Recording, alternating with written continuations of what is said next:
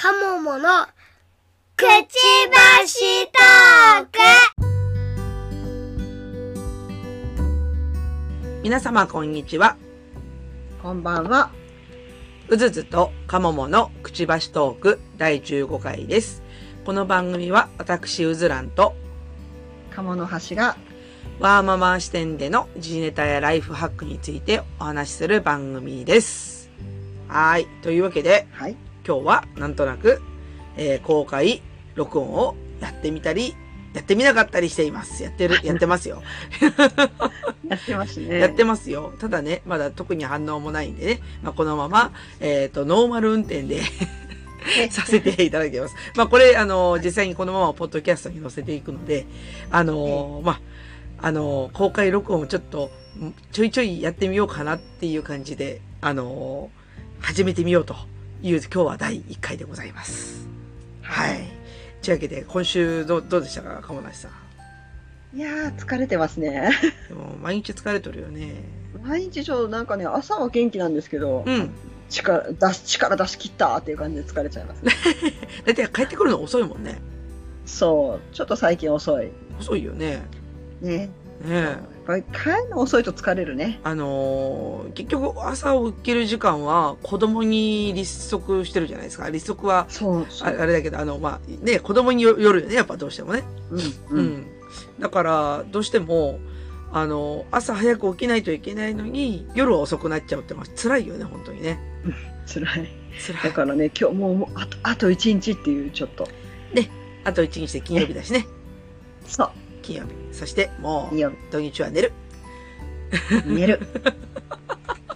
寝ないともう寝だめできるなら寝だめしたい、本当に。いや、したい、うん、だがしかし普通にね、土日でも普通の時間に起きてしまうこの悲しさね。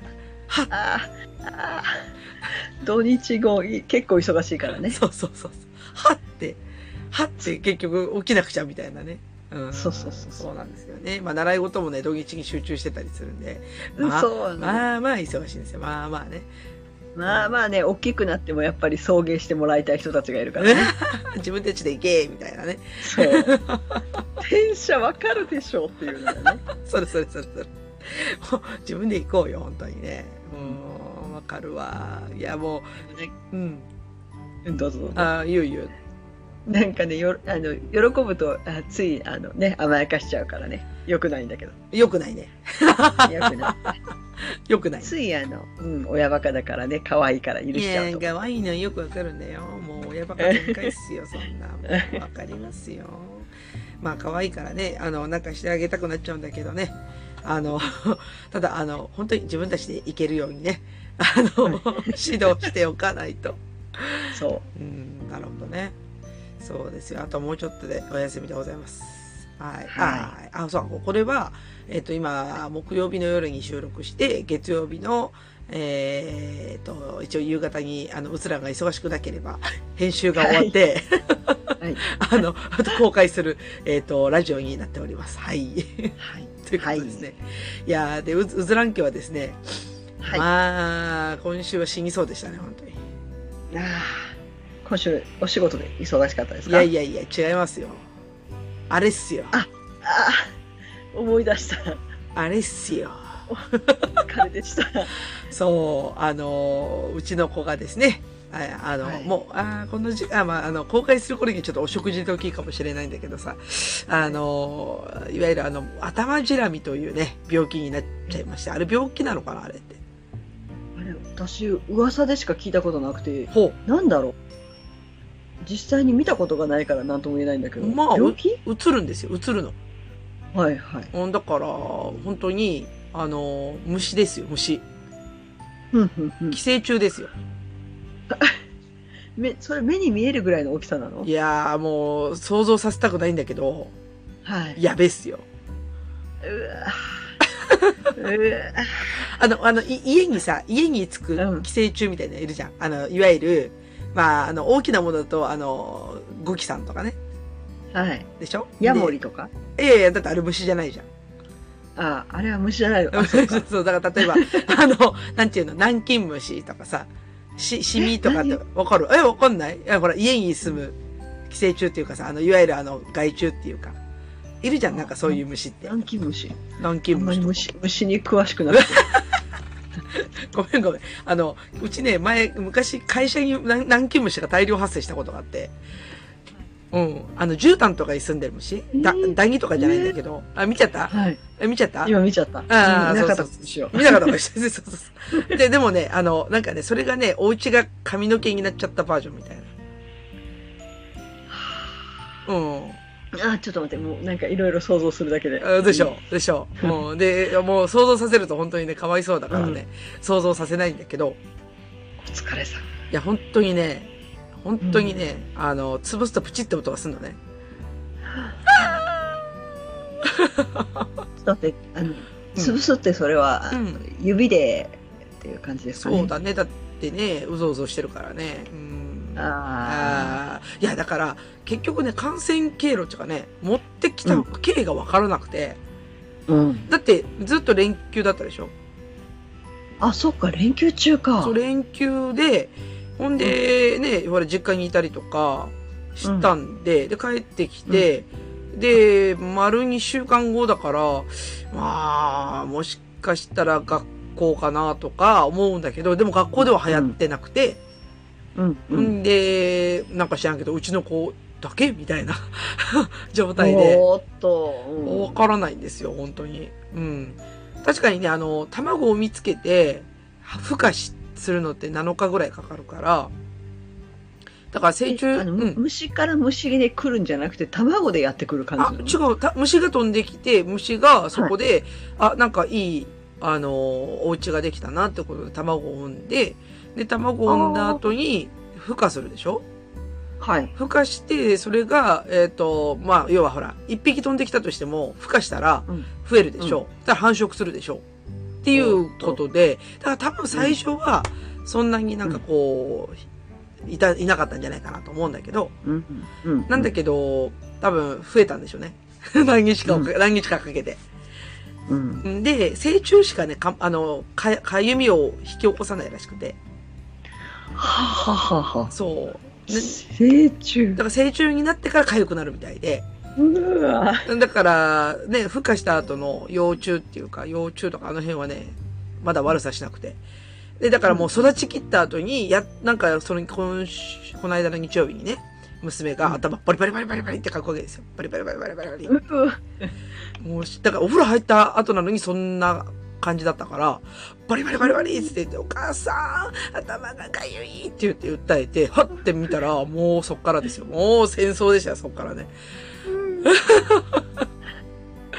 そう。で、周りのお母さんには、え、そんなのって夏になるやつじゃないの？って思った。うん、うん。そう。夏に、だから、あとね、スイミングスクールとかで多いらしくて。はうん。なんか、程よい湿度と、はい。なんか、やっぱりその髪の毛を濡らしたままずっと放っておくのがダメらしくて。ああ、なるほど。そう。で、だから、そういう環境を作り込むのが一番その、うん、なんだっけな、スイミングスクールらしいんですけど、うんうん。でも、うち該当せず、謎。本当に謎で。もう感染経路不明。もうなんかね。来た。もうね、コロナ並みによくわからないっていう。パンデミック必要を作っちゃうから。いや、そうそう。だから一応気づいたのが日曜日の夜で、うん、で、日曜日の夜にはもうすでに、うん、そのシャンプー買ってきて、一応ほら、虫を殺すシャンプーね。はぁ。を買ってきて洗ったんで、薬局に売ってるの？それは。売ってる。ああ、ははは。まあ、大きな声では言えないんだけど、うん、違う虫で、うん、ほら、頭に繁殖するのは頭ジラミって名前ついてるんですよ。うんうん、違う病気で、毛ジラミさんっているじゃないですか。はい。あれ、名前だけは。そう。あれは、大人の方が良くなるんで。はい、ああ、なるほど。そうそう。しかも頭じゃない方の毛の方ね。部位が違う。そう。だから、私がうっかりね、はい、薬局に行ってね、こう、シラミのシャンプー買いたいんですけどって言うと、ちょっといろいろ誤解されるわけ。かといってね、子供に買いに行かすわけにもいかないし。いや、だから、子供が頭シラミになっちゃってっていう枕言葉つけないと、お互いになんかこう、うっすら笑いながら。そう。え、この人がみたいになっちゃうから、そういうふうに思われるんだ。そう。めんどくさいのよ、だから。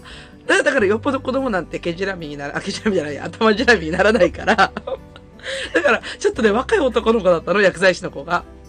ちょっと冷や汗かきだから、子供が頭じらみになっちゃって、それで、シラミシャンプーってありますかって聞いたら、シャンプーコーナーにありませんでしたかとかってよくわからないこと言われたんだけど、ないから聞いてんじゃんよとかって思いながらさ。そう。で、悲しいことに、なんていうのかな、下つながりでね。隣に魚虫検査の薬もありました。お、そんなのもあるんだ。あった。あ、そうか、同じか、あれだもんね、寄生虫だもんね、と思って。今、魚虫検査ってなくなったんだっけ？なくなりました。ね。はい。うん。なんで、お疲れ様でした。そう。で、聞いて、シラミシャンプーでね、たった 50ml 入ってるだけだよ。え？ 50？ うん。1回？いや、1回ってそんなに使わないと思うよ。本当にプシュって出して、もみもみして合わして、こうやって、こう、もみもみする。いや、50、100ぐらいあったかな。まあ、要はね、本当に旅行用の、シャンプー入れるボトルみたいな量ぐらいしかなくて、で、それを、買ってくるんだけど、お値段がね、3000円ぐらいするんですよ。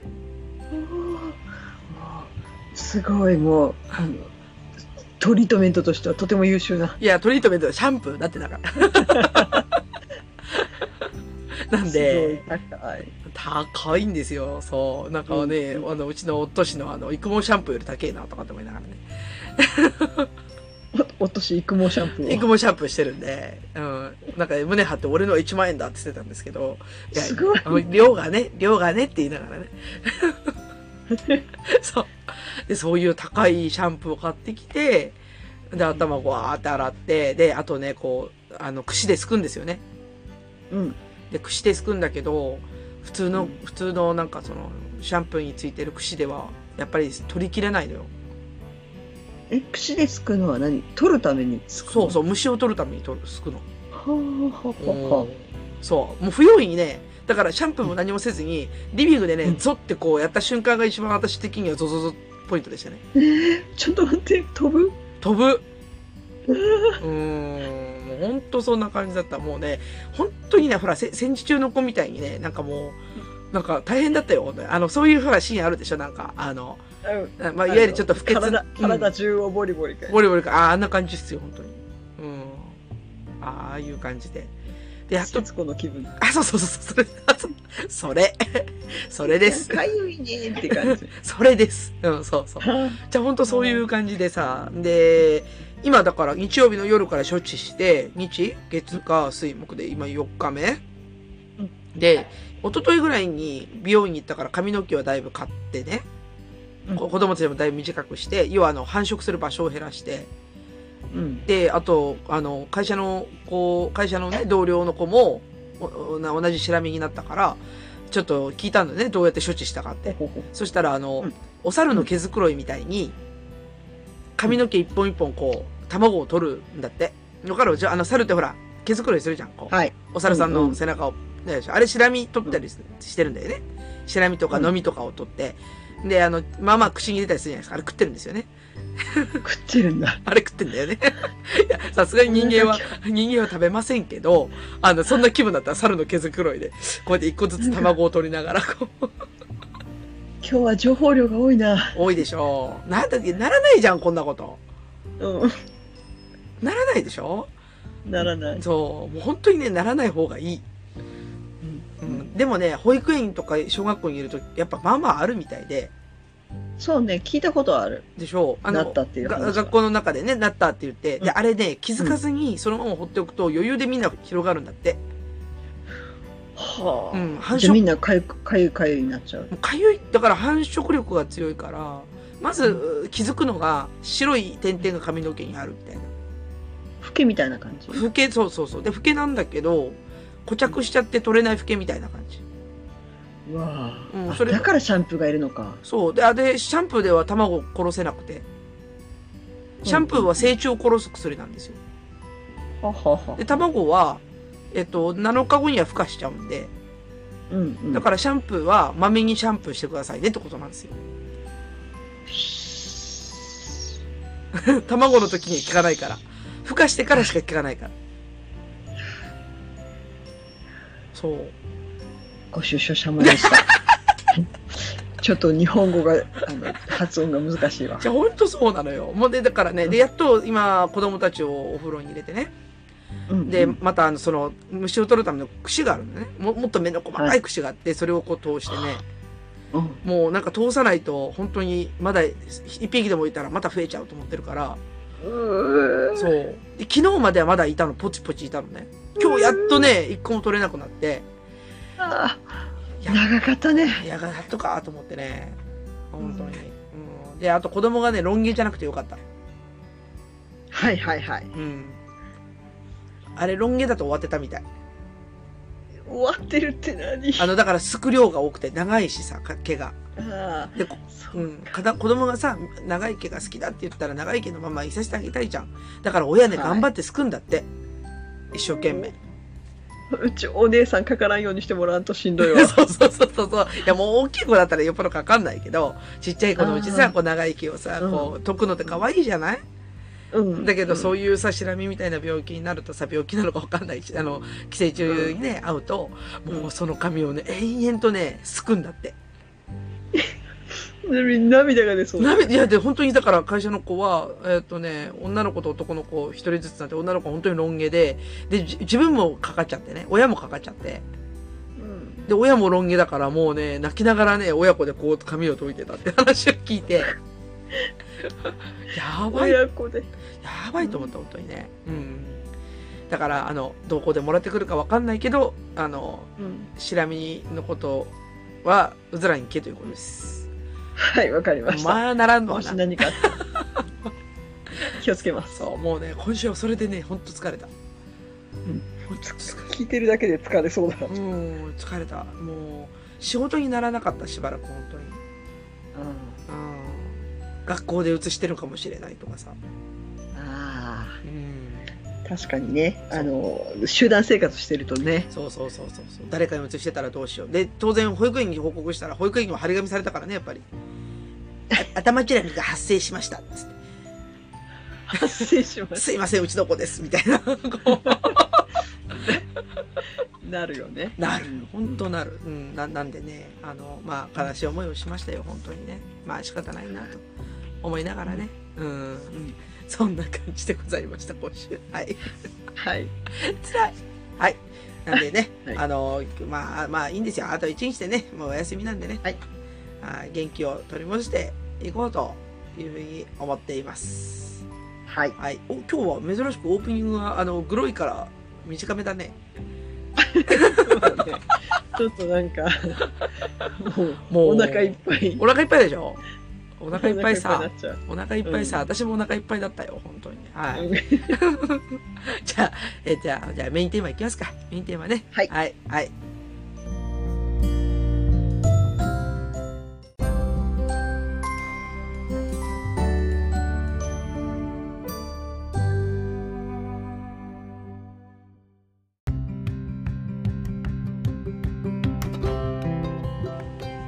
はい、というわけで、今日のテーマですが、ワーママのキャリアについてですね。はい。今日はね、公開収録をしてるので、って言いながら、ちょっと、もう、延長もないんで、もう途中で切れちゃうかもしれないけど、一応書いとこうかな。今日の、テーマは、ワーママのキャリアについてですという感じでちょっとねコメントを入れておきつつね進めていきたいと思いますが、はい、はい、我々ワーママじゃないですか。はい、うん、でまあよくまあこのテーマちょっと思いついたっていうかこの話したいなって思ったのは、うん、ワーママってさ欲張りだって言われないですか？ああ。言われないけど思われてるだろうなとはいう気はしますね。なるほどなるほど。まあいろんな人がいるからあんまりこうね、言えないところもあるんだけど、なんかこう、ワーママって、まあいろんな種類の人いるけど、なんかやっぱり子育てと仕事と、まあ両方やってるっていうのが、まあ、本当にいろんな見え方をすると思うんだけど、その、なんていうのかな、大変だって思われる前に結構ね、欲張りだって思われることのが私は多かったのかなっていう気がするんですよ。それってどうですか、鴨の橋さんのところの会社とかってどんな感じですかね。そうですね、うちもそうなんですけど、ずっと割と少数派の中で、マイノリティとして生きてますね。少数派。あ、すいません、お茶いただきました。バイパーさん、ありがとうございます。はい、ありがとうございます。そうですか。やっぱ、あれですよね。やっぱ、マイノリティですよね。マイノリティですね。で、いないよね。とにかく同じような立場の人が社内にいないですよね。そうなんですよ。いないんです。だから、すごいみたいに言われるんですけど、違うんですよ。そういうわけじゃない。そういうわけじゃない。すごいって何って話だよね。そうなんですよ。いや、たまたまっていうか、まあ、そうだね、欲張りなんだろうね。でも、これが欲張りかって言われると、違う気はするけど。なんか、例えば私が感じてることなんだけれども、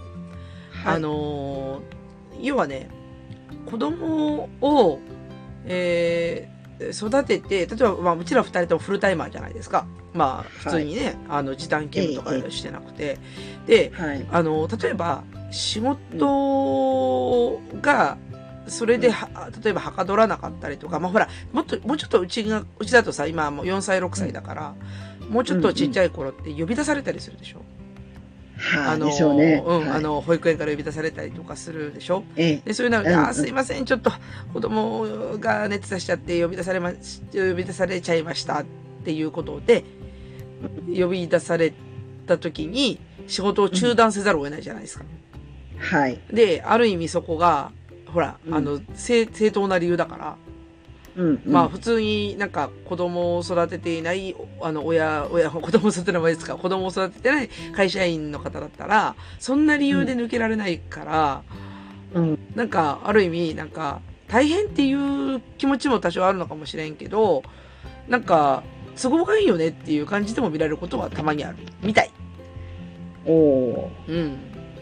だって、なんか、もうちょっと踏み込んで言うと、集中するところどっちなのっていう話なんですよね。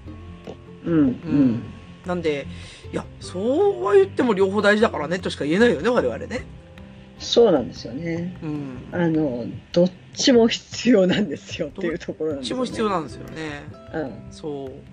だから、なんていうのかな、すごくね、弊社の場合ね、うちの会社の場合は、マイノリティだし、だから要は事例もあまりないし、で、さらに、やっぱりあんまりその女性の地位が、同じだと言われてるものの、そんなにまだ、こう、やっぱり我々、こういうワーママに対する扱いがうまくないっていう感じ。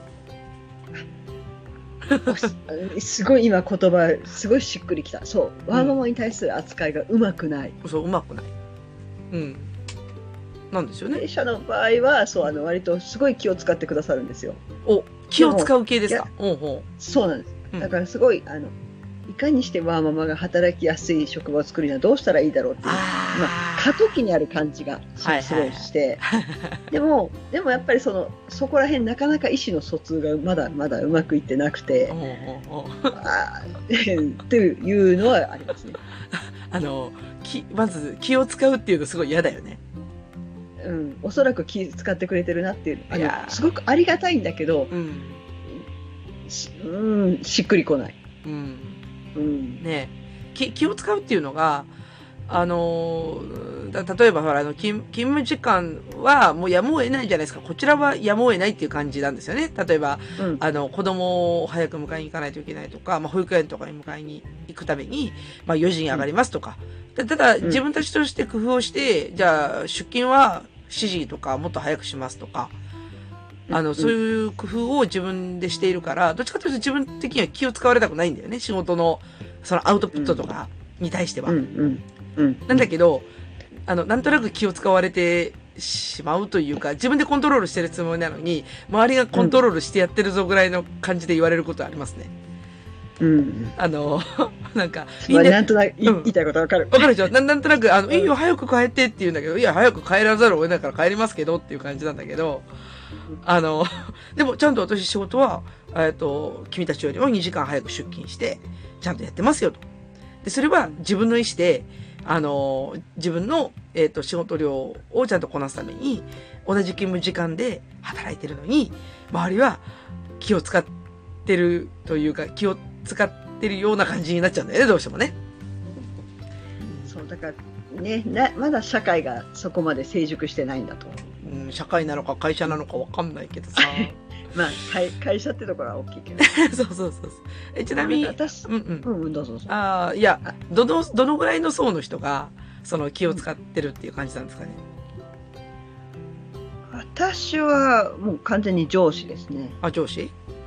だから去年までは私の方も気を使ってたから、こうしてくれると助かるのになっていうのが全然言えなくて、お互いにこう辛かったところがあったんだけど、なるほど。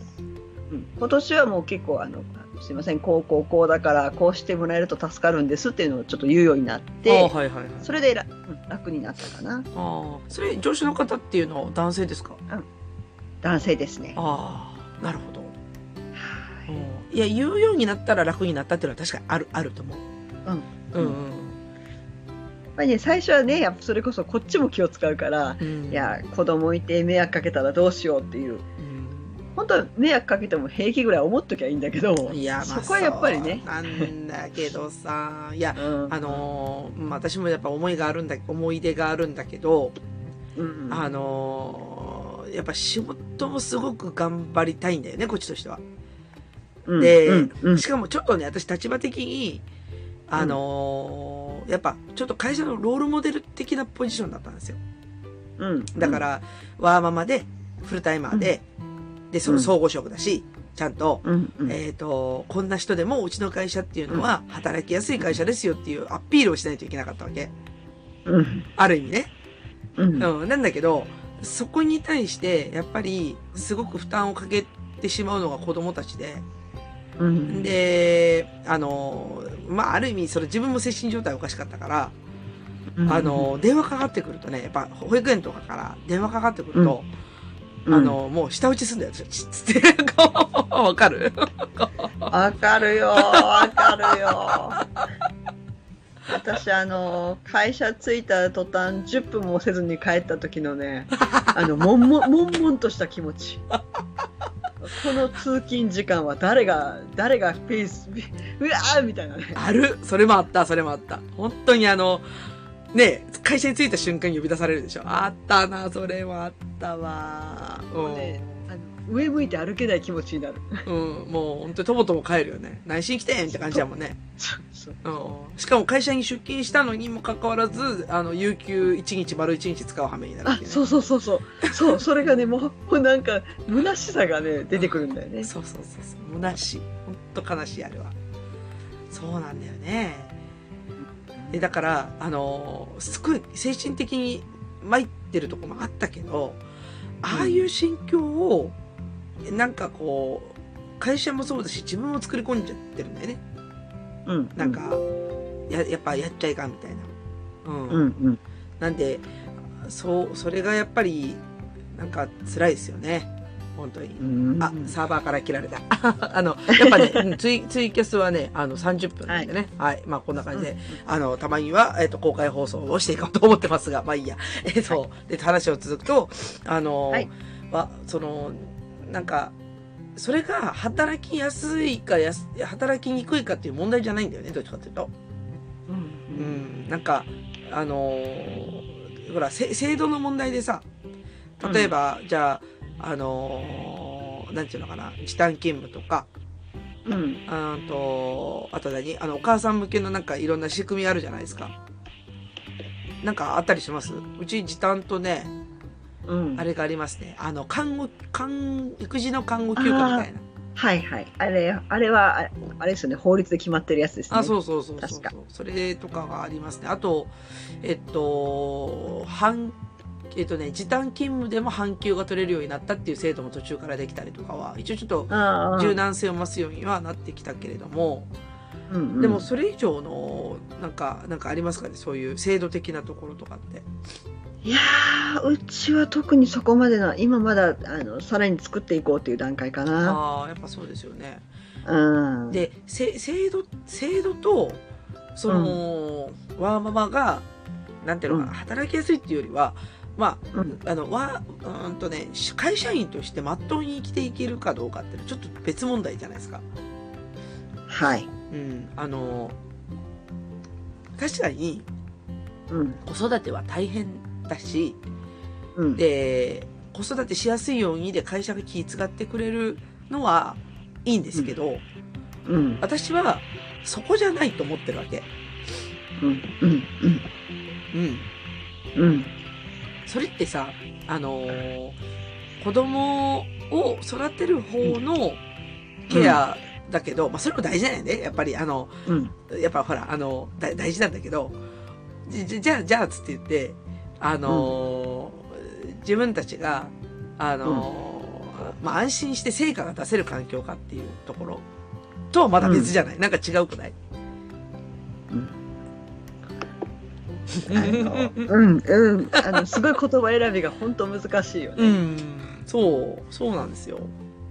そうこの違和感、私たちが言いたいことの違和感をなかなか伝わるかどうか心配なんですけど、そうそう、すごくね、会社は気を使ってくれてる、うん、すごくありがたいんだけど、うん、使うベクトルが違う気がして、うん、だから例えばそのマミートラックとかそういう問題に結構当てはまってるじゃないですか。いや、それよ、うん、分かるよ。私もそうなんです。ある仕事プロジェクトで、うん、いやこれあなたに来てるんだけど、でもお子さんのこととか大変そうだなみたいな話を振られた時にもう言葉丁寧にだけど ありがとうございますって。ただ私は子供を自分の足かせに思いたくないので、その仕事をぜひやらせてくださいっていうのは言う。わかる、その気持ちすごいわかるわ。違う、その気の使い方はありがたいけどごめんなさい違うんですっていうところなんです。うん、違う、それ分かる分かる。そういう言われ方する、うんうん、だからね、お互いにまだ下手くそなんだよね。うん、だから私たちもどう伝えていけばいいのかがまだしっかりできてないんだろうなって思うし、うん、受け入れる方もこの人のどこが大変なのっていうのがあんまりまだ見えてないんだろうなっていうのは。そうですね、それはそうかもしれないね。うん、そう、うん、だから大変なところは確かに見えてないと思う。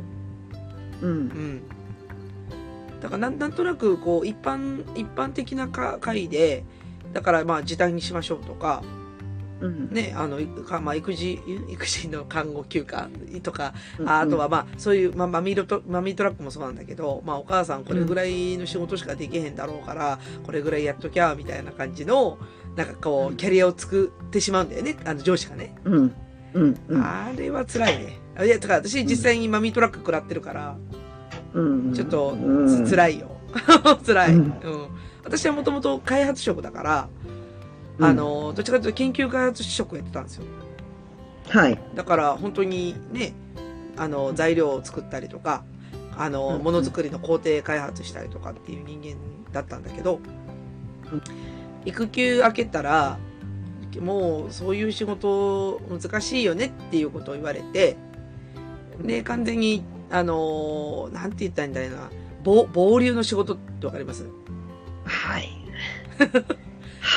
メインストリームじゃない。旗の、はい。うんうんうん。旗の仕事ですね。旗の仕事で、それがたまたま業務改革みたいな仕事だったから、で、まあ最終的に自分に向いてたんですけど、なんていうの？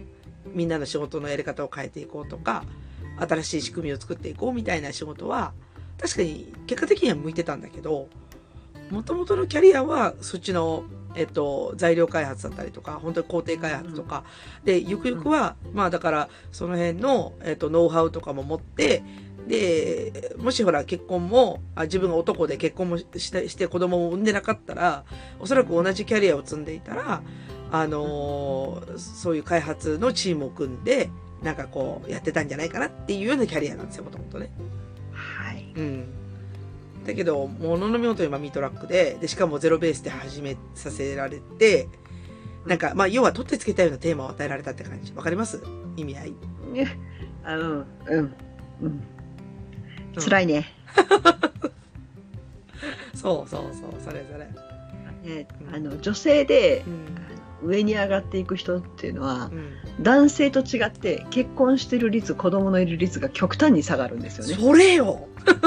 それ。だから女性がキャリアを目指すときに、結婚と子供がどうしても今のところ結果として足かせになってる。うん、そうそうそう、そうですね。うん、でも本当はそれじゃいけないんだよね。それだったら少子化なくならないよっていう話なんです。いや、うん、まあそうそう、課題意識はそこなんでしょうね。やっぱりその女性活躍推進みたいなのをやり始めた多分その大元の課題っていうのはやっぱりその少子化っていうところが一番大きいと思うんですよ。うん、だから少子化問題に対して反省してお母さん方でも働けるような職場環境を作っていきましょうが多分その女性活躍推進とかにつながっていって、まあでもうちょっとその課題をもうちょっと蓋開けてみると、あれそういえば女性管理職いなくねとかさ、もうなんかあれ女性って成果出しにくいじゃんみたいな、そうっていうところでこうなんかいろんなところが湧き上がったこうね。問題がうぞうむぞうがあって、結果的になんかどこにフォーカスしていいか分かんないから、とりあえずお母さんは、もうちょっと落ち着いて仕事ができる環境を作りましょうみたいなこう着地点になってるっていうこう、ですよね。なんか結局、そう目指す道がちょっとゆっくりしなさいよっていやゆっくりしたいわけじゃないんだよっていうこの意思の疎通が取れてないんだよね。そうなんですよ。そうだから時短の人とかの評価が結局その定量的な評価ができない分、低くされちゃうじゃないですか。はいはいはい。それもやっぱりちょっとしんどいよね。しんどい。そこのモチベーション保てなくなると思う。うん。そうなんですよね。そうモチベーションだよね。ちなみには、ちなみにね。はい、子育てと仕事を、両立して今ここまでね、結構鴨の橋家は子供さんが大きいから、なんていうのかな、結構ゴールが見えてるって感じじゃないですか。あと何年で高校まで来たら子供の手が離れるかなぐらいの。まだ長いけどね。私よりはまだもう先が見えてる感じだと思うから、私なんかあと十何年あるからさ。長い泣きたくなるね。でもね、なん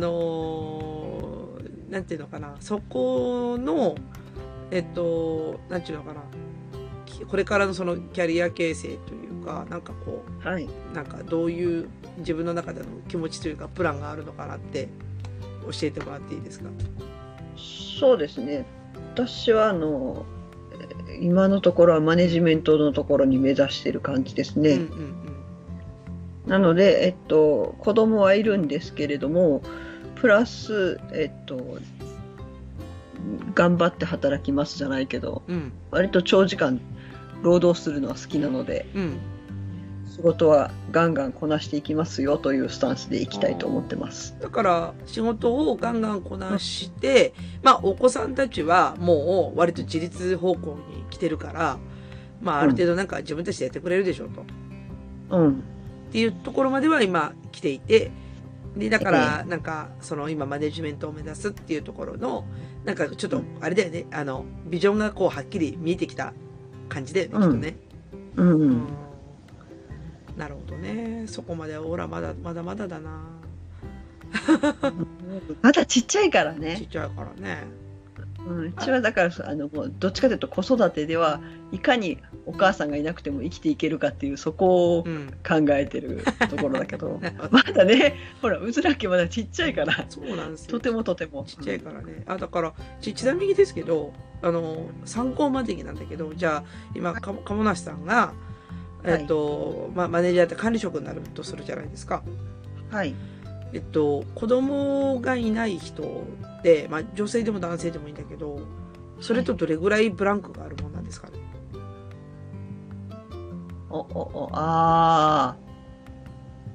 だから要はね、普通にほら会社員の会社員のその出世競争ってやつだよね、いわゆる。なんか出世競争を走っていって、で、まあ、順当にいったら、このぐらいの年で課長になる人結構いるんだよね、みたいな年があってさ。はい。ただね、私の場合はちょっとうずらんと違うのが、実はブランクが長いんですよ、私は。専業主婦時代があるから。そうか、専業主婦時代があるからね。そうなので、まあ、その時代に頑張ってきた人たちとはちょっと比べられないなとは思ってて、でもその、確かに差はすごい感じるけど、正直ね、もうそことは競争しないと思ってる。だからもう別だと思ってるわけね。別だと思ってる。そっか、まあそこで、ね、マインド切り替えられればいいけど、私的には、だから、まあ、私は新卒が違う会社で転職して、今の会社でっていうところで、で、転職したすぐに職位上げてもらえたんですよ。だから、なんていうのかな。まあ、今、その職位が実は7年間変わってないんですよ。お疲れ様です。お疲れ様です。で、7年間変わってない理由が、要は、子育てとかのね、産休育休足して、もう正味4年ぐらい休んでたんで。で、4年休んだら、まあ実質ね、3、4年ぐらいしか働いてないよねって話で、で、一つの職位で、3、4年働いて次の職位に行くっていうんだったら、まあ当たり前の筋なんだけど、ほんでもう、まあ年齢的なところを言うと、もう私の年だと課長って普通にいるわけですよ。だけど、ランク的には2つ下なんで。なんで、この2つ埋めるのに、私が産休育休に費やした時間を取り戻さないといけないってことなんだよね。で、まあ、順当にいって、じゃあそれを、産休育休中に休んでいたことを、まあ、要は働かざる者っていう話だから、ね、だからそこの部分を、まあ、一旦なかったものとして、じゃあ、4年遅れてでも、じゃあマネージャーになればっていう話もあるんだけど、なんかね、うずらん的にはそこがずっと腑に落ちなくて。だってね、結局ね、年齢で見てるから仕事を、会社としてはね、これぐらいの仕事をもうやれるぐらいのキャリアはあるだろうっていう形で見られてるから、変な話、私今の仕事量むちゃくちゃあるわけですよ。だから権限のない仕事量が多いっていう感じ。それは一番嫌なやつ。そうでしょう、だって。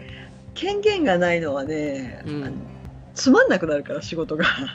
で、だからなんかね、もう何か決めるにしても、まあ、うちの課長ぐらいならいいよって言ってくれるけど、なんかすぐになんか室長がしゃしゃり出てきたりとかね、こうするわけで。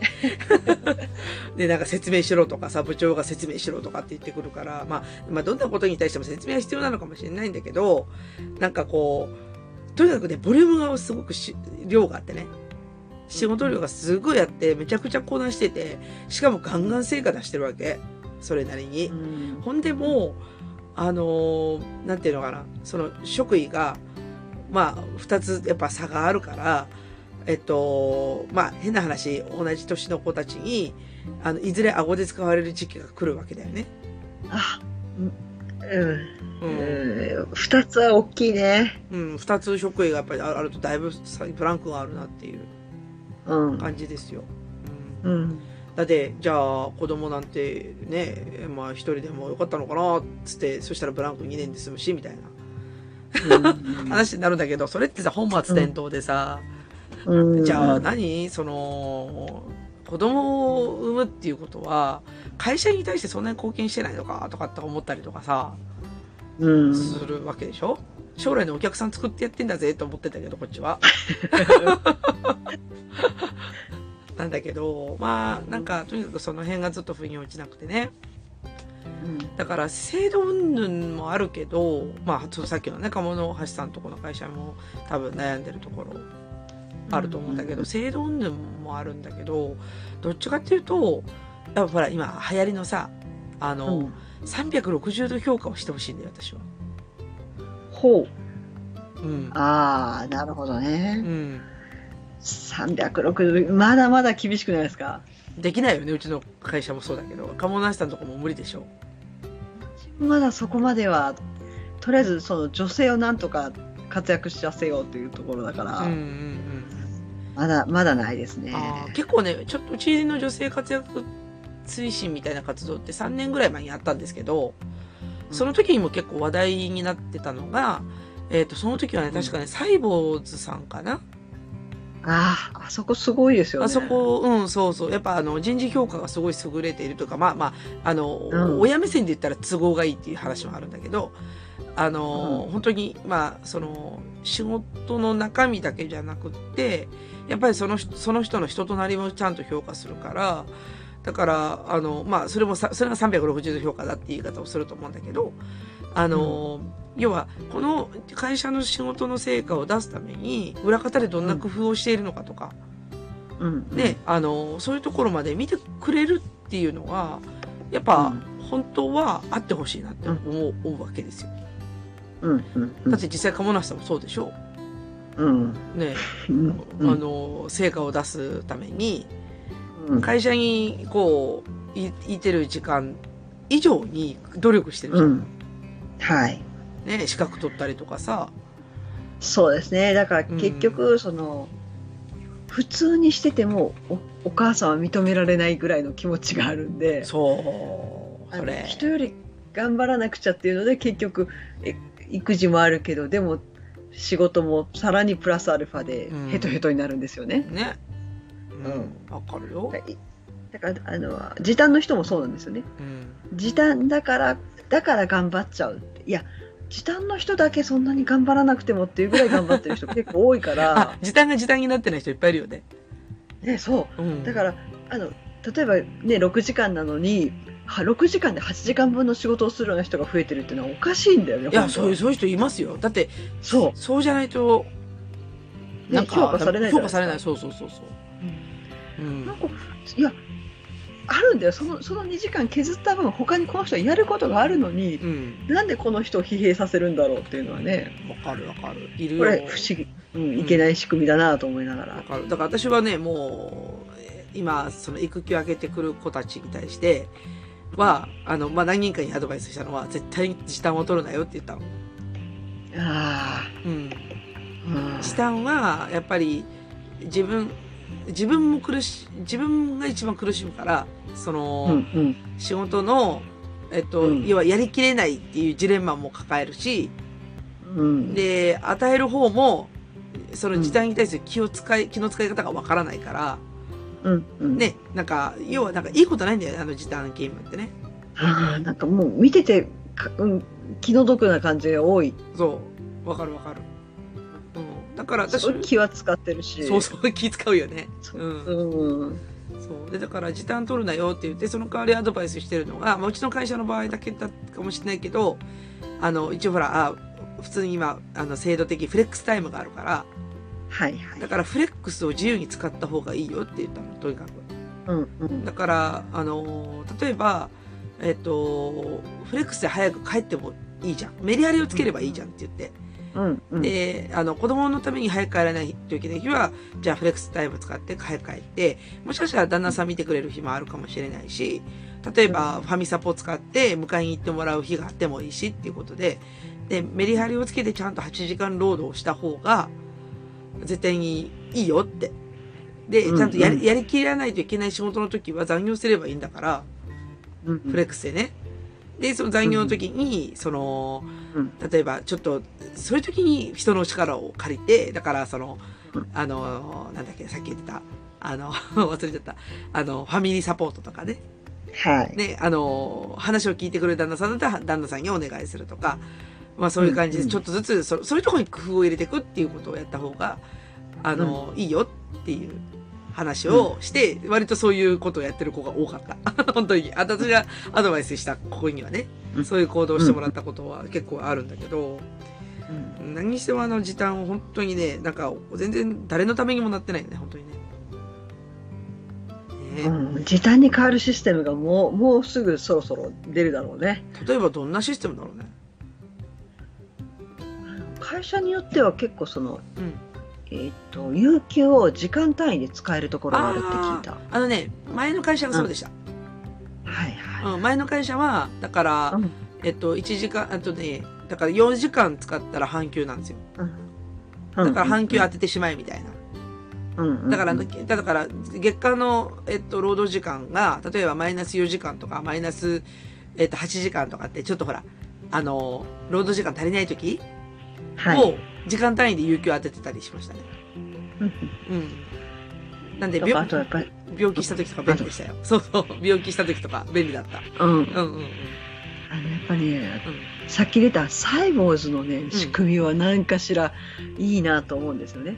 あそこって働きたい人は働く、この時間ぐらいしか無理って人はこの時間で評価するみたいな、面白い評価システムやってるじゃないですか。そうそれ、あれね、もうぜひいろんなところ取り入れたい取り入れてほしい、取り入れたいんですよね、私は。で確かね、そのなんか女性活躍の時に一回ねサイボーズに問い合わせたんですよ。はい。だからそのどうやって評価してるのって、だってそれって結構難易度高いんですよ。一人一人を見てないと、その人たちの特性がわからないと評価できないから。そう。でもそこはね、残念ながらね企業秘密だった。だってサイボーズ、私ね、だからサイボーズデーとかいろいろ行ったり、あの会社は一体何なんだっていうので、ものすごい興味がある。そう。いや、実際に本当にすごい、多分、すごいことやっていて、すごいことやってるか、パフォーマンスかちょっとわかんないところもあるけど、でも、実際にやっぱり理想的だよね。なんか、会社員に対して兵隊を求めてないんだよね。メリハリをつけてるっていうところがすごいいいとこだよね。そうサイボーズデーのその結局イベントやってるなんかメインの人がすごい朝弱い人なんだって。朝弱くてすごい遅刻するんだって、前にその社長が話してた講演の時の話がそれで、そうするとその時の評価軸だと、朝遅刻するからその子を評価できないって、だけどじゃあその評価軸をじゃあ変えればいいじゃないかってことで評価軸を変えて、その朝弱いその人もしっかり仕事の中身で評価されるようになったと思ってて、すごいな、それが許されるってと思って。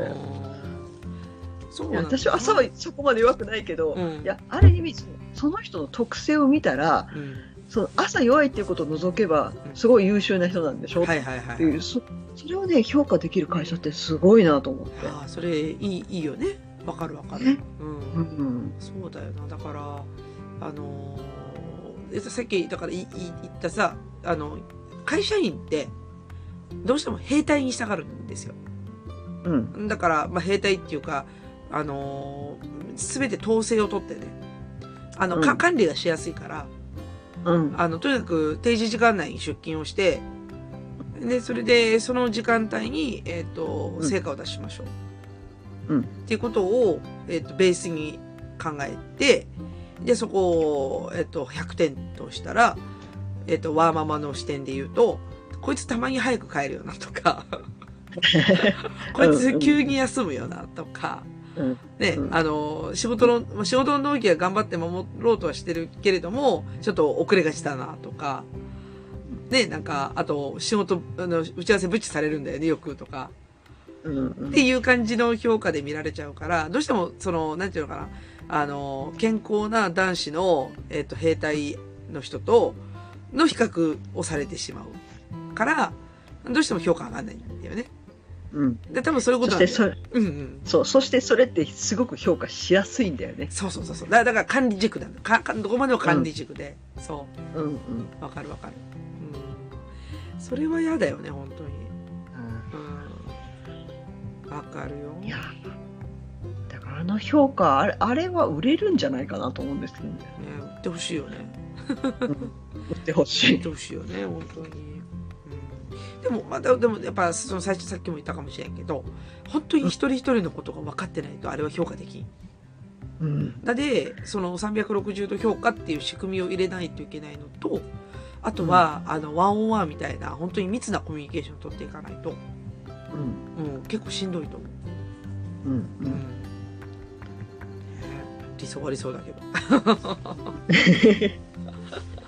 なんだよね、うんうん、でだから結局自分たちもそういうなんかなんていうのかな、評価今のその兵隊に対してのと要はきっちり統制が取れた形の評価をやっぱ不満に思ってるわけじゃん。そうね、うんうん、でだからなんかやっぱりその辺を変えてもらいたいなっていう気持ちはあるんだよね、うんうん、じゃなかったら例えばうちらってある意味ほらだから鎌田さんも今マネージャーになるんだって話で、で私もそこそこキャリア志向だから、うん、やっぱりそのまあ部下持ってっていうわけじゃなくてちゃんともうちょっとやりたいことがもうちょっと大規模であるから、じゃあもうちょっとね、うん、職業上げていってもうちょっと部下抱えて、うん、もうちょっと頑張ってみんなで盛り上げていこうぜわーいみたいなことをやりたいんだけど、うん、そういうマインドを持ってる方を汲み取ってほしいんだよね本当は。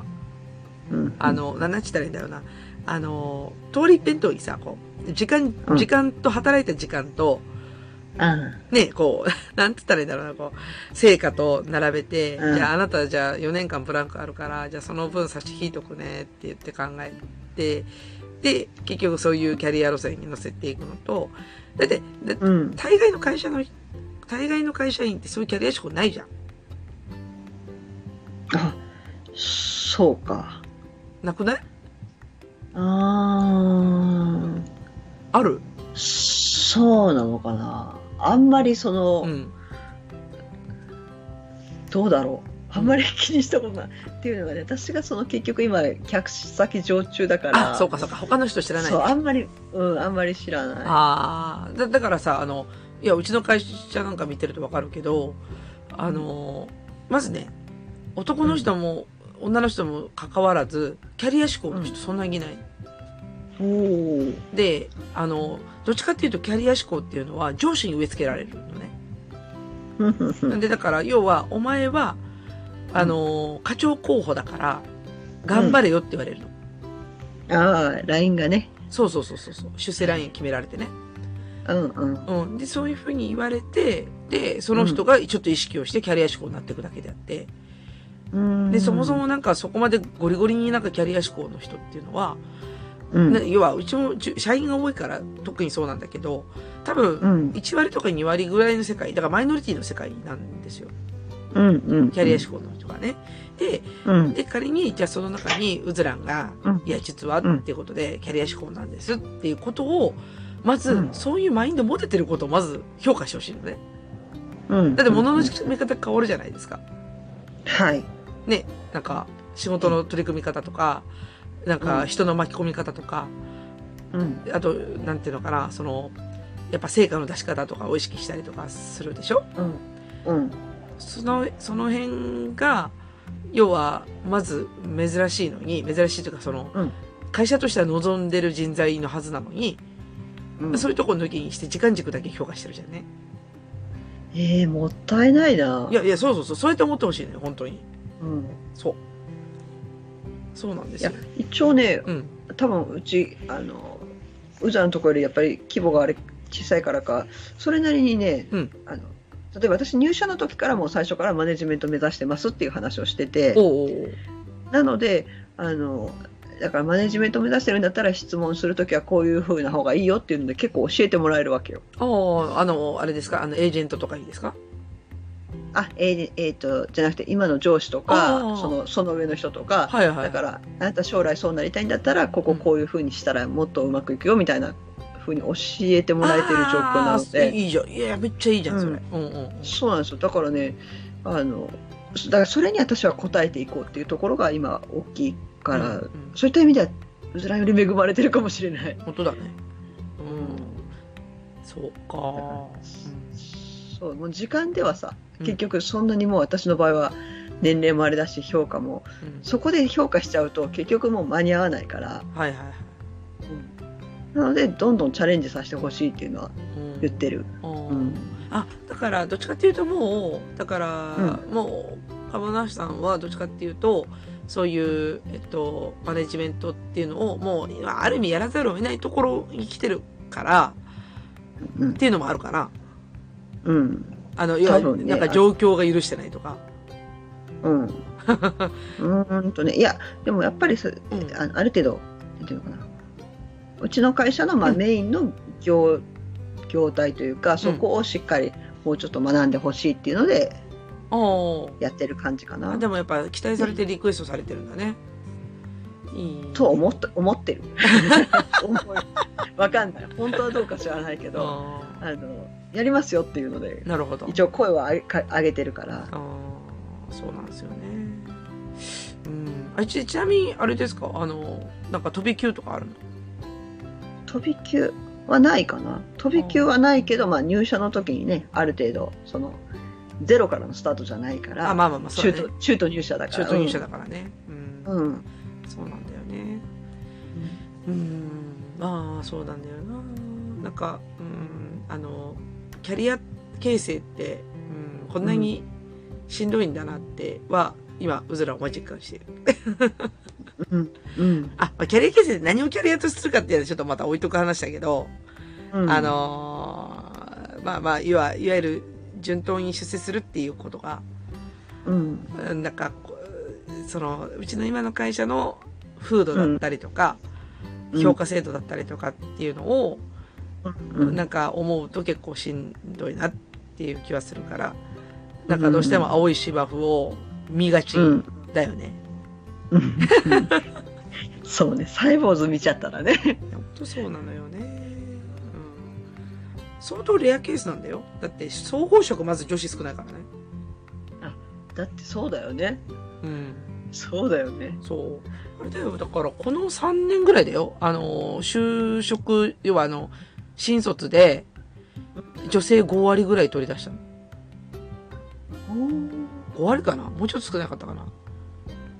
なんか要はなんか目標すごい高く持って女性を中心に就職させるっつって、うん、だから社内の女性比率上げていこうっていうのをやりだしたここ3年とかぐらいかな。ああうちはね、うん、特にそこを意識せず優秀な人を取ってたら女性が多くなっちゃったっていう。やだ褒められたいやだもう褒められちゃったって感じでらしいんだけど、うん、そうだから女性比率は少しずつ上がってるかな。あそうなんだ、うんうちはねもともとやっぱ男社会だからまあねその、うん、仕事の性質上男っぽい内容だからね、工学部とかの仕事だからね、うんでだから、うん、うちもそうだよなんかねそう昔はなんか山のふもとで研修したかなんか合宿行くような研修で逃げ出すみたいなね、うん、そんなのがあったらしい。うちまだあるよそれ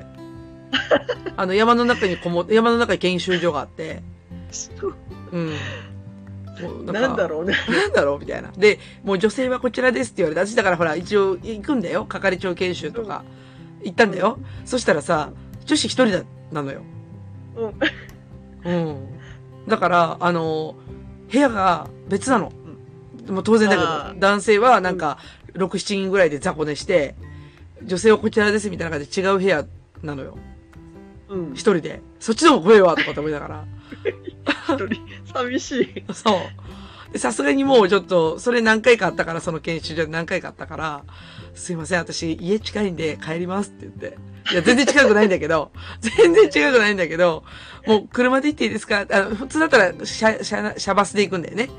うん、車バスでちらおちら行くんだけど、あ、すいません、私、お家近いんで帰りますって言って。絶対遠い。絶対遠いけど、車で行きますって言ってて、お家で私ゆっくりして朝早く来ますって言った方が絶対楽だったから、そうしたんだよね。でも、いや、未だにその研修であるよ。ある。それやる意味あるかとかって思いながらさ、まあいいんだけど。なんだろう泊まりでやったらうまくいくみたいな発想はちょっと古い男性の方で多いのかしら。要は飲めばなんとかなるみたいなやつでしょ。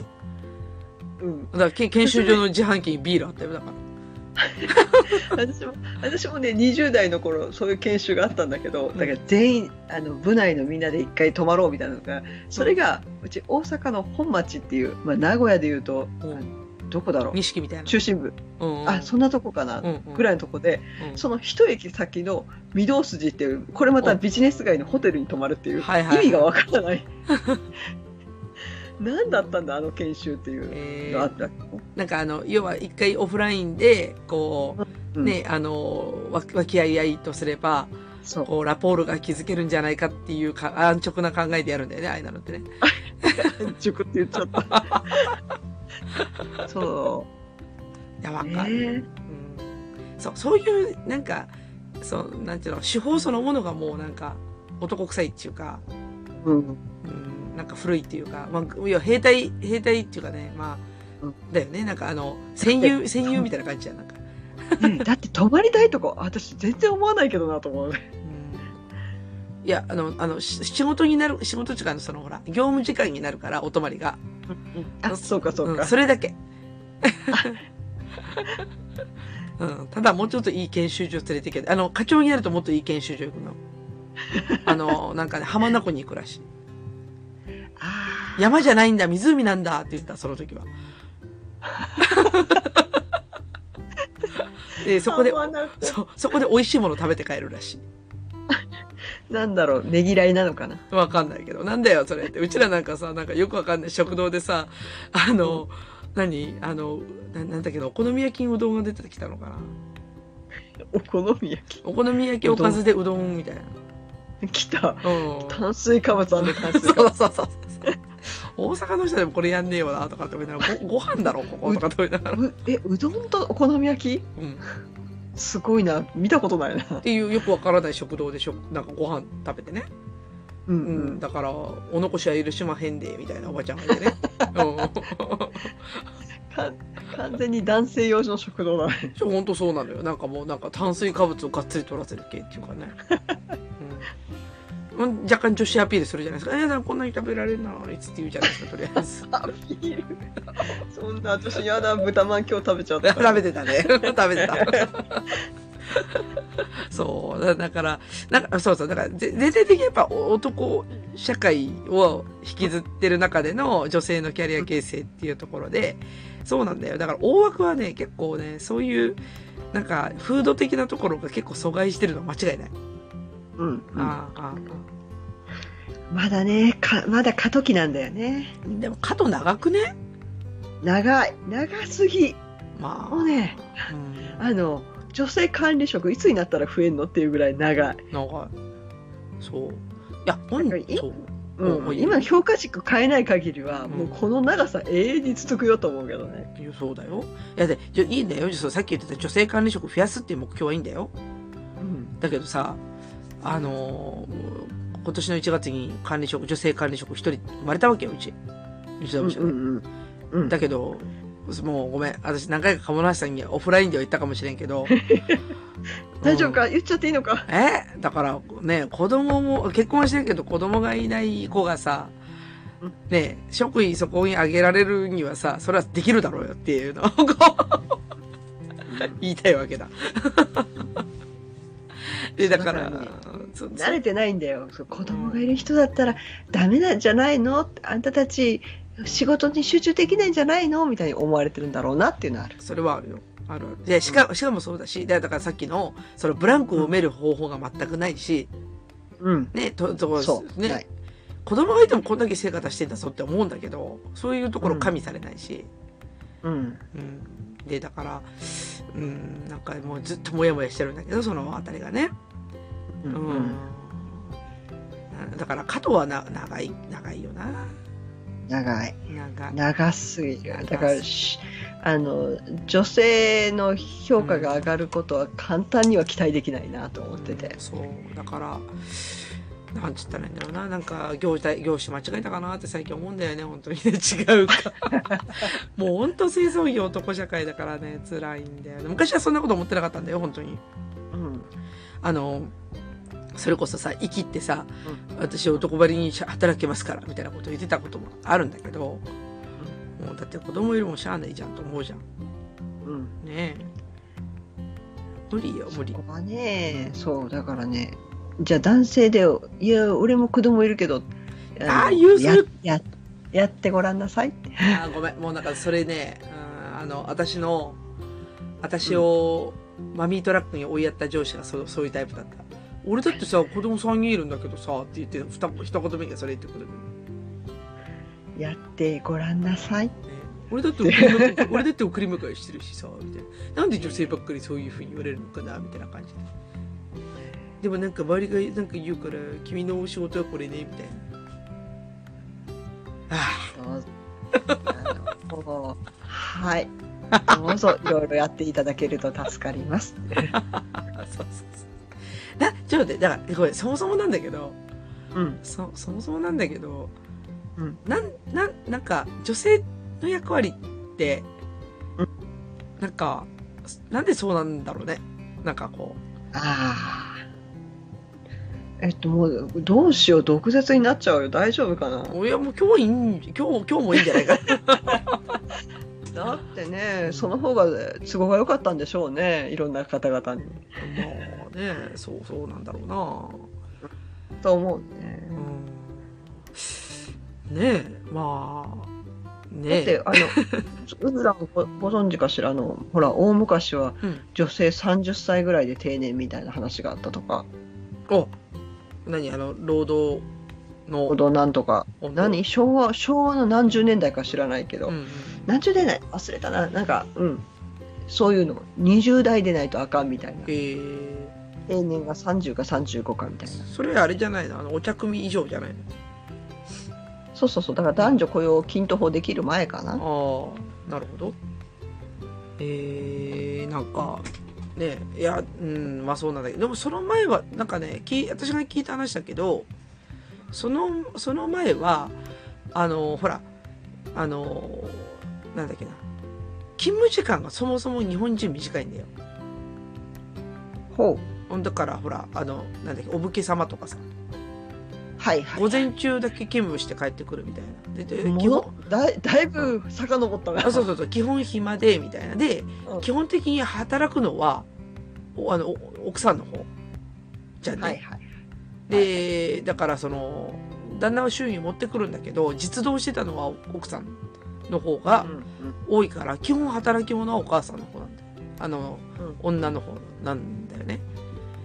で、だからその後に、だから欧米流の8時間労働みたいなのが入ってくると、やっぱ家を守る人、家庭を守る人みたいな感じなのがパキッて分かれて、そこになんかこう、8時間労働してると仕事した気になるじゃないですか。はい。だってそこにこうヒエラルキーが発生するというか、ね。はい、要は対価は同じだったはずなんで、だから旦那さんがちょこっとこう、うん、ね、まあなんていうの、お武家さんでも何でもいいんだけど、もらった給料で奥さんがすごい頑張ってやりくりして、なんかね、仕事をこう回していくっていうことをやって、でその後に欧米の考え方が入ってきて。8時間労働させられて、で、なんなら、なんていうの、俺は給料のためにこんだけ働いてやってんだぞ、みたいな、こう、マウントをかけてくると。ねえ、なんか今でもそれ言う人いるらしいね。いるよ。衝撃なんだけど。いるよ。私だって友達にそうやって言われたもん。私は、その友達もちょっと問題があるんだけど、私はさ、旦那さんに働いてもらってるから何も言えないのっていう。いた。いや、私はほら奈良住んでる時は基本ほとんどが専業主婦の地域だったから、皆さんね、すごい従順なの。ね。すげえと思って。ね。いやみたいな。いやめっちゃ働いとるやんつって、めっちゃご飯してる、なんなら旦那さんの親までご飯作ったってるやんみたいな。いや、その分なんかお金もらってんのっていう話をしてさ、ないだろうって言って、そうすごいな。ねえ、そうなんでしょう。そういうこともありつつね。まあそうだからね、まあ、今までのフードが長いから、まあ難しいっちゃ難しいんだけどさ。なんか打破する方法はありますかね。まあ一つの手は、まあ鴨なしさんが結果的にそうなっちゃってるのかもしれないんだけど、道を閉ざされてるわけではないから、まあそれなりにやっぱブランクとして、それはそれとして目をつぶっておいて、ぐっとまあ、その事業が来るまでちゃんとそれとなく成果を出していくっていうのが一つの手だとは思うんだけどね、うん、だって私だとあと4年は絶対ブランクがあるから、そこね、もったいないわ、うん、まあいいけどね、別に課長になりたいっていう欲求最近なくなってきちゃってさ、うん、なんかめんどくさそうだからほらこうやってね目をつんでしまうから、うん、いやめんどくさいじゃん、だってほらもう、うん、なんか今だとさ在宅勤務じゃん、うんうん、在宅勤務の勤務管理時間を 1分単位でチェックするとか、うん、そういうくだらない仕事が課長職にはあるらしくて、ああ、そうだ、思い出した。私前職でうん、メンバーの交通費精算を全部チェックするっていう鬼のような仕事が月2回やってきてた。それやる意味あるってやつね。別にいいじゃん、もう数百円の話でしょみたいな。なんでこの何人分もこの何枚もにわたる領収書みたいな、ね。ああ、そうそうそう。でもそれ課長職やらないといけないらしくてさ。そうそうそう。めんどくせえなーとかって言うなら、もういいや、もう私もう万年平社員でいいわと思って。偉そうな平社員を目指そうかな。偉そうな平社員。そうね、だから、まあ、マネジメントをやるってことは経営層に入るってことだから、だからそもそもその従業員じゃなくなるってことだもんね、うん、でだからそこにもまた新たな道が発生するのかもしれないんだけど、じゃあこの会社に対して、まあ、どういうなんかこう能力発揮をしてさアドバイスしたりとか、うん、自分が違う方向に導いていったりとかっていうのは確かに仕事としては面白いかもしれんけど、うん、それ以上にめんどくさいことが多そう。うん。うん。うん。それは多いだろうね。多いと思う。うん、多いと思う。うちの会社を見ててもそう思う。うん。うん、機関職はね。うん。そうなのよ。めんどくさいな。うん、なんでね、そうだから、うん、なんかもういろんなやる気をそいだ今年の1年目の冒頭なんだけどさ、うん、今年の1月の冒頭なんだけど、ただ、うん、もう一回ちょっと振り返ってみたかったのが、そのワーママのキャリアってどうあるべきなんだろうって思った時に、うん、いいよ。いやー、正直ね、ワーママだけじゃやっぱり難しいから、いろいろ巻き込むのが私は、一番近いのかなと思うんだよね。巻き込む。で、うん、そうやっぱり協力してくれる男性の方非常に多いと思うから、はいはいはい、その人たちに実はこうなんだよってことを分かってもらう、うん、その機会を作っていきたいっていうのと、うんうん、あとはやっぱりそのなるべく女性がねできるだけ、まあ、前というか上というかそういうところに行って、うん、いつでも土壌あるんだぜっていうのを若い子に教えてあげないと、ああ、若い子がもうやっぱやる気なくす。いや、なくしますよね。うんうんうん、だからあなたたちが上がれる土壌いくらでもあるからっていうのをなんとかして作らないとと思ってる。うん、うん、そうだよね。そう、私の夢は自分の子供娘が大きくなった時に、そんなこと昔あったのぐらい言われるぐらいになりたい。マジでって言われるようになりたい。何そのクソダサいやつってね。そうそうそうそう。なんかもう昔話にしてしまいたい。ああ、いいね。まあいい夢だね。うんうん、うちの娘ちゃんが大きくなった時には、うん、もう会社っていう組織そのものがなくなっててもいいわ。そうだね。何したらそういうヒエラルキー組織みたいなんじゃなくて、なんかもうちょっと自由活発で、なんかこう、うん、ね、アイデア勝負でね、うんうん、でそこからプロジェクトリーダーになったりとか、うんうん、なんか要は職位とか関係なしにね、こうね、うんうん、本当に純粋に能力だけでちょっとなんか仕事ができる環境とかね、うんうん、そうなってたらいいなとは思うんだけどね、うん、なんだろう、うちら真面目だから一生懸命階段登ってるじゃん。愚直なんだよね。愚直なんだけど、うん、なんかそういう世界じゃない気がする。うん、違うと思うね。うん。だで今の状況クソだせえと思ってくれればいいっすよ。あ、そう。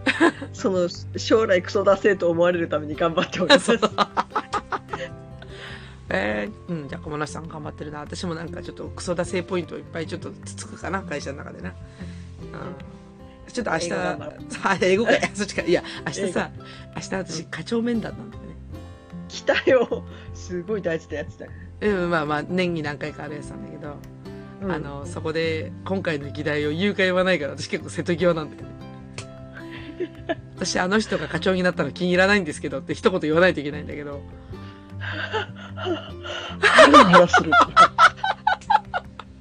一応私社内では温和な人材のはず。あ、そうだった。そうでしたっけ。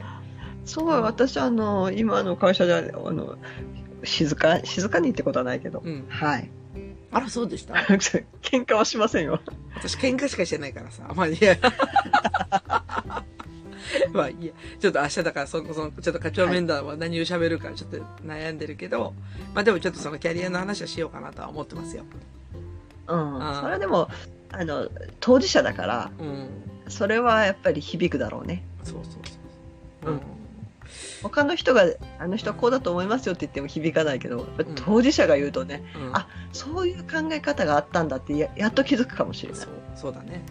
まだ喋れてる方の課長だから、まだマシなんだけど、ただ、ちょっとまだ先3年とか4年ぐらいのやっぱビジョンが見えなくなってきてるから、ちょっとその辺をちょっとね、うちの課長と話をしていこうかなと思っておりますわ、明日は。はい。なんで、今日のネタはちょっとね、サイボーズの話とかね、ちょっとネタをぶっ込んでみようかなと思ってます。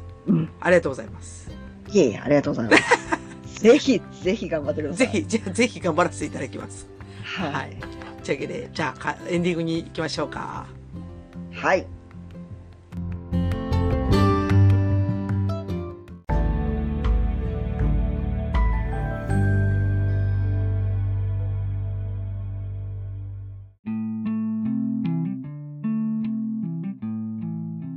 というわけでエンディングですが、釜の橋さんいかがでしたか？お仕事はやっぱり楽しくしたいね。楽しくしたいんですよ。わかるね。だからまあだからってそこは譲れない、譲れないよ。だってさ、こうなんちったらいいんだろう、こうさっき一番冒頭に言ったじゃん、欲張りすぎてるのかなって、ね。いやー、働くのに欲張りじゃなかったらつまんないでしょう。あ、なるほど、そういう考え方ね。そうだよね。だって欲張りだからこそ、だから欲張りぐらいの夢がなければ、子育てしながら仕事しようなんて思うわね。ね。でも会社にとっても欲張りじゃなかったら成果出そうなんて思わないかもしれないよ。あ、そう。だからマインドの問題でしょ。わかる。それわかる。いいの、子供がいようがいまいが私は何でも頑張っちゃうよっていう欲張りぐらいの方がきっと会社にも役に立つと思うよ。ああ、そうだな、間違いないね。そこってあんまり加味されないよね。確かに。だから両立するっていうことをプラスに捉えてもらわないと、なんか両立ってほら所詮期間限定じゃん。ね、でだから釜無し家もそろそろじゃまだあるかもしれないけど、もうあと数年とかの単位では少しこう手離れする時があるだよね、きっと。だよね。そこが見えてくると、やっぱだから期間限定の話だよね、その両立っていうのが。じゃあそこから自分ってどういうふうに能力発揮するのかっていうところをなんかこう期待されててもいいぐらいでね、どっちかっていうと。そう思うね。ただ子育ては時間かかる、人間育てんのほんと時間かかるよね。ねえ、虫はあっという間に育つのにね。やめて、もう7日で孵化するんだよ。だってほら、人間立ち上がるのにどんだけ日数かかるのっていうね。そうだよね。まずね、2本足で歩けないのにさ、生まれた時はさ、俺が2本足で立ってさ、読み書きそろばん習ってさ、ねえ、もうお友達作ってコミュニケーション取ってみたいなところをずっとやってってね、時間かかりますよ。かかりますよ。まあ、で会社としてはそれがね損失に見えるの かもしれないよね。やっぱり純粋に、うん、会社に費やす時間が減るから、うん、そうやって見られるかもしらんけど、ただもう今となっては会社そこまでの価値ないよな。価値、ああ、だから要はほら心血注いでさ、いわゆる社畜ってやつだよね。ああ、うん、いや社畜はすぐ疲れるからね。社畜できるけど多分そんなに長く継続はできないから、うん、結局損だと思う。だけど今評価軸は社畜じゃん、どっちかっていうと。ああ、うん。じゃない？なんかね、いかに会社になんか心血注いだかっていう。うんうんうん。でもいや今そこに価値がないと思うんだよ、会社にね。うんうんうんうん。それはね。うん、もったいないよ、その評価。もう小学校の通知表も評価変わっちゃったよ。え、ごめん、うち変わってないかもしれない。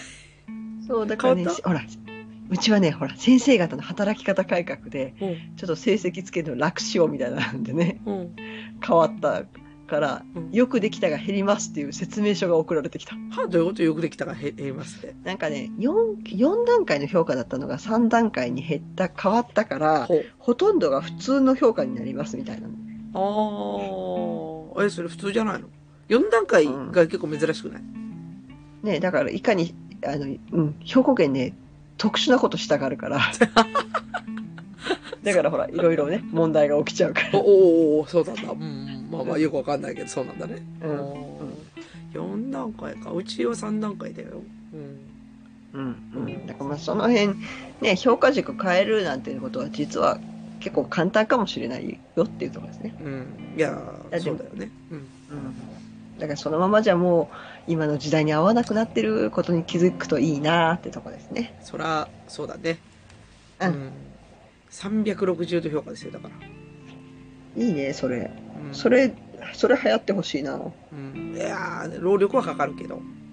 うん。うん、本当にいろんな多角的にその人のことを見て評価してもらわないと。うん。うん、もうそれこそ私なんか多分、うん、どれぐらい、いや、これみんなにいつも言ってるんだけど、どれぐらい家の中を合理化して会社に来てるか分かってんのって。でしょ？アウトソーシングもしてるしさ、うん、ね、ちゃんとなんていうの、ほら家事とかもさ合理化して、うん、ね、うん、コンロとかも合理化してとかやるわけじゃないですか。うん、その中で子供たちの習い事まで行かせて、うん、そう習い事が地味にきついからね。地味にきついよね。そう、うん、だけどちゃんとその子たちの将来を見ながらね、うん、でそれで、うん、会社にもちゃんと貢献してね、うん、もう何の文句があるんだと。本当にね。だから私多分うん、会社の軸じゃなかったら多分変態なんだよね。うんうん、変態軸なんだよね、どっちかっていうとね。うん、なんでお前こんなクソ忙しいのにあれね、ポッドキャストなんか録音してんだこの野郎みたいなね。わかるよ。私も基本変態軸だからね。変態軸、そうそうそう、浜田さんも変態軸なんだけど、うん、うん、ね、まあある意味違う方向のワーカホリックだからさ、うんうん、なんかこうね、自分のその自己実現のためにね、惜しまないんだよね、こういう、うん、なんか、うん、アクティビティというかね。うん、でそれが会社の方には一部しかやっぱ貢献できてないから、いやそうじゃなくて、うん、なんかこう。うん、いろんな人にやっぱこうね、自分も振りまきたいんだよね、こう、コミュニケーション取りたいし、うん、で、あと、いいことはやっぱりみんなに伝えていきたいし、とかっていうのもあるし、うん。で、コミュニケーション取りたいな。あ、そうそうそうそうそう。うん、なんで、だから、閉じた空間では生きてないしさ、うん。で、ね、まあ、その、なんていうのかな、こう、自分の人生のその1日の24時間の中の過ごし方が、まあ、うん、私はマグロのように生きてるんだけど。来た。止まったら死ぬ人だ。止まったら死ぬけどね。そう。なんだけど、でもやっぱほら多角的に評価出してて多角的に評価されるといいなっていうふうには思うよね。うん、だから別にいいんだ。だから今気づいたけど、うん、会社に評価される必要なんかないんだ。うん、でもそれ得ないとね、お賃金が変わってくるから。お賃金が変わってくるけど、うん、もう他で働く。あ、そうかね。その道もあるね。他で働くじゃないよ。もう副業頑張るとかさ。いや、もう、うん、そういう発想もないことはないんだよね。もう会社もう適当になんかもう今の係長の身分でずっとポヘーとしててさ。うん、でだから給料もらいながらなんか裏で楽しいことやってた方がいいかもしれないなとかって思うことはなきにしもあらず。うん、だけど確かに。そういう人が増えたら会社終わることない？うん。終わるよね。それって、会社でしか成果出せない人が課長になるってことだよ。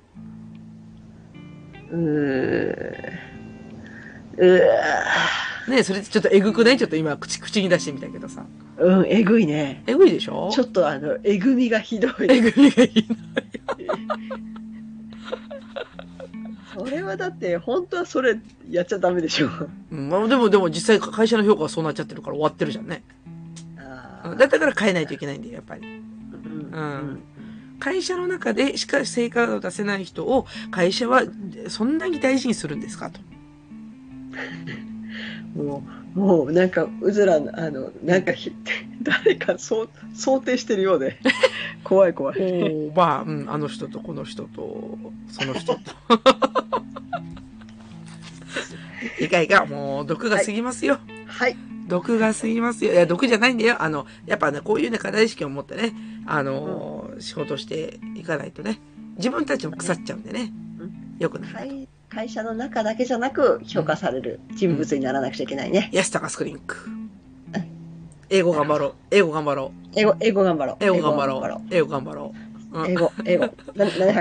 目指そう。頑張ろう。あ、ちなみにあれだよ。次のTOEICの申し込み1月の28日だからね。私ね、それ2月のやつでしょ。うん。